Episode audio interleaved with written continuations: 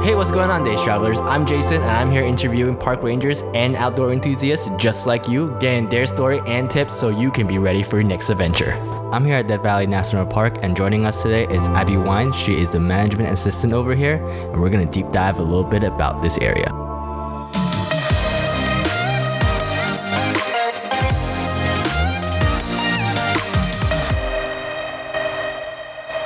But also on the topic of like, you know, inexperienced hikers and experienced hikers, there's mm-hmm. inexperienced hi- hikers my days they just come out and they think that when you say hiking it's all about oh it's just going to take 30 you know 30 to an hour because then depending on mm-hmm. it but then it really depends on the terrain. And mm-hmm. i brought up a lot of um, first time campers and hiking and they're like most of them even work out and run and do all those like obstacle race. They just because they see like two three four miles or 10 miles they say oh i can do that in like you know an hour or two. But really when you want to hike you want to look into the time frame of doing it. Right. uh, as for like you you said a good thing. What else what are other items you think you should prep for like for extreme hikes like that that takes around six to eight hours Well, you definitely want to look at the map and and get some idea of where you're going. hmm Like you said, have some idea of the terrain because four miles on level ground, four miles on city streets is very different from four miles up an extreme amount of elevation change and over uneven surfaces. So sometimes people aren't used to how loose the ground can be, and that causes them problems. Also, you always need to prepare with enough water in Death Valley. That's, of course, key. This is the driest place in North America. It rains on average two inches per year.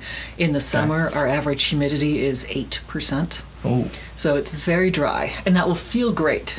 and ironically, most of our problems with people getting um, having health emergencies from overheating are not when it's 125 degrees out. Really? When it's that hot, people just get out of their car and they go, "Oh no!" get back in their car. There's That no happened to me way I'm going to walk anywhere. But um, most of our problems with people overheating and and uh, getting sick or maybe even dying are when it's late spring, early fall, and the thermometer might read 115. This is about the temperature when you mm-hmm. came in the summer before, and but you get out of the car and it's like, oh, this doesn't feel bad at all, and go for feel like you could go for a three or four mile hike. Why that's dangerous in that temperature range is because you're you will get out of the car at 115 and think, oh, it feels like it's 90 out. And oh that's no problem. I can hike in 90 well the reason why it feels so comfortable compared to the actual temperature is because it's so dry that your body evaporation or your body sweat is evaporating pretty much instantaneously off of you and that's cooling you down it's doing a a good job of cooling you down but you're losing water a lot faster than you realize and it's a lot hotter than you realize mm-hmm. Hey, I'm glad you're enjoying this episode so far. Please give us a like, download, or review on any platform that you're listening on.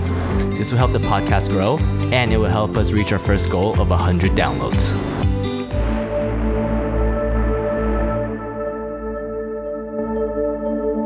So that's when people tend to get in trouble is in our shoulder seasons when it's warm but not extremely over the top hot. Yeah, it's kind of like they don't, they don't realize it because it's happening. It's just like hike when I took a few friends to hike in the in the snow, and then they ex- experience like all that water loss and that sweat loss in, in inside their co- Right. you know in the killed area. So that's a really great point.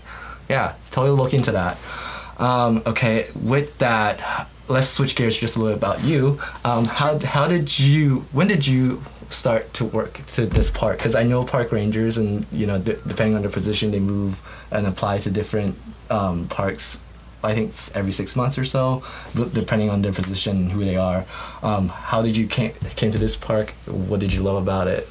Oh, you're asking a long question if I really start at the beginning. So I'll try to give you the full story because it's pretty bizarre, but give it to you as fast as I can. Okay. So, uh, when I was a kid, I grew up in Miami, Florida, Oh. and my family would go on vacations to nat- national parks and other natural areas, maybe every other year.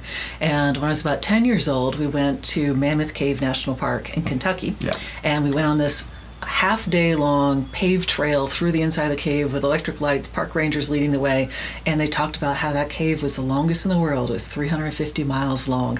We walked past all these passages we couldn't go down because we were on a tour. We had to stay with the ranger. And I told my mom, I want to grow up and be a cave explorer.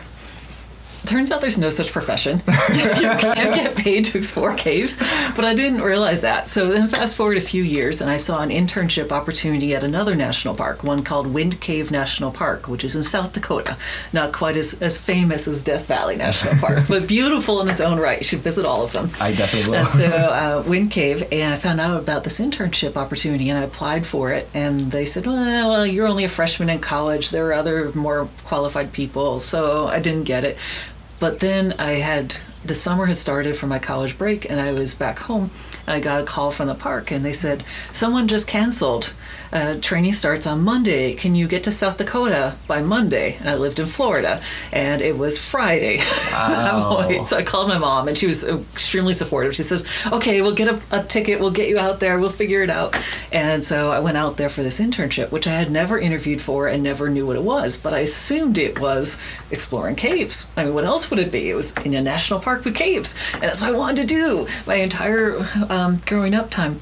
And well, it turns out it was really being a park ranger. So my job was to be the type of park ranger that answers questions and helps people explore the park. And so I was leading tours through the cave, except I was painfully shy. Oh. He, the two weeks of training, I was sick to my stomach. I was so scared. Oh, I'm gonna have to talk to people, and they're gonna look at me and expect words to come out of my mouth. I can't do this. You're an introvert. I, I am an introvert. I'm a true introvert, and I was shy as well. There's kind of a difference between introversion and shyness. I'm still an introvert. That's just a basic personality trait.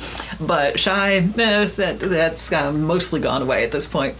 But right, so I was almost tricked into my first position with the Uh. National Park Service Mm. because I was really excited about being in the park and thinking I would get to explore the cave. Which, side note, I did. Okay. Not as part of my internship, but I got to explore caves, got to go places that no one else had ever mm. been.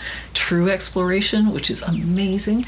And that's what led me into falling in love with the National Park Service. I was still in college, so I went back and forth between my summers in South Dakota and my um, Bachelor of Arts degree at Johns Hopkins University, where people like, so I did something important. I was a gopher for a congressman over the summer. What did you do? Oh, I was a park ranger in South Dakota. What? you know, it was it was such an identity crisis when I was going back and forth between those two worlds. Hey, I hope you're enjoying our show so far, and if you do, please consider joining our Patreon page at patreon.com slash daystravel, where your contribution will help us with our research and put out more content, plus you'll be giving back to Mother Nature. It's a win for everyone. Enjoy the rest of the podcast, brought to you by my contributing Patreons.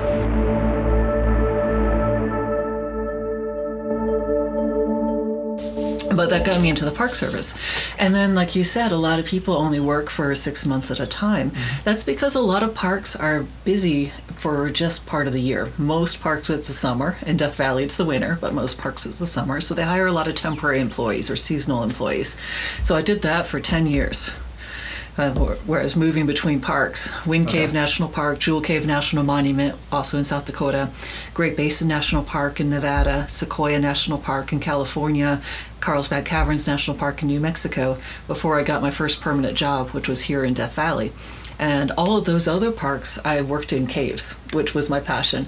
I came here, and my job was taking tours through a old house called Scotty's Castle, and that was a complete switch in the type of work I was doing.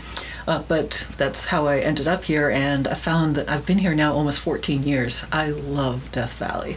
So I've sort of fell into it, but what I love about this place is the open spaces and the feeling of exploration. So my main recreational pastime, what I like to do is canyoneering, which is real similar to caving, which is what I had done earlier. So only now I'm going down into these narrow canyons using ropes and climbing, but there's sky above me. So it, it, it's pretty similar and still getting to explore and go places that other people hadn't been before. And so it's it's a good continuity. Okay, you gotta share some of those secret spots with me later. but um, um, okay. you have a harness? Uh, not yet. Okay. Well, not to, not here. I have one at home, but I didn't know. Just want to give Abby a big thank you for being on this episode. She will be on the next episode, so look out for that. If you want to hear a certain park or outdoor adventure, please go to www.daystravel.com, go to the podcast page, scroll all the way down, and email me. And I also want to give a shout out to all my Patreon contributors because this episode wouldn't be possible without you guys. I'm Jason, and I'll talk to you next time.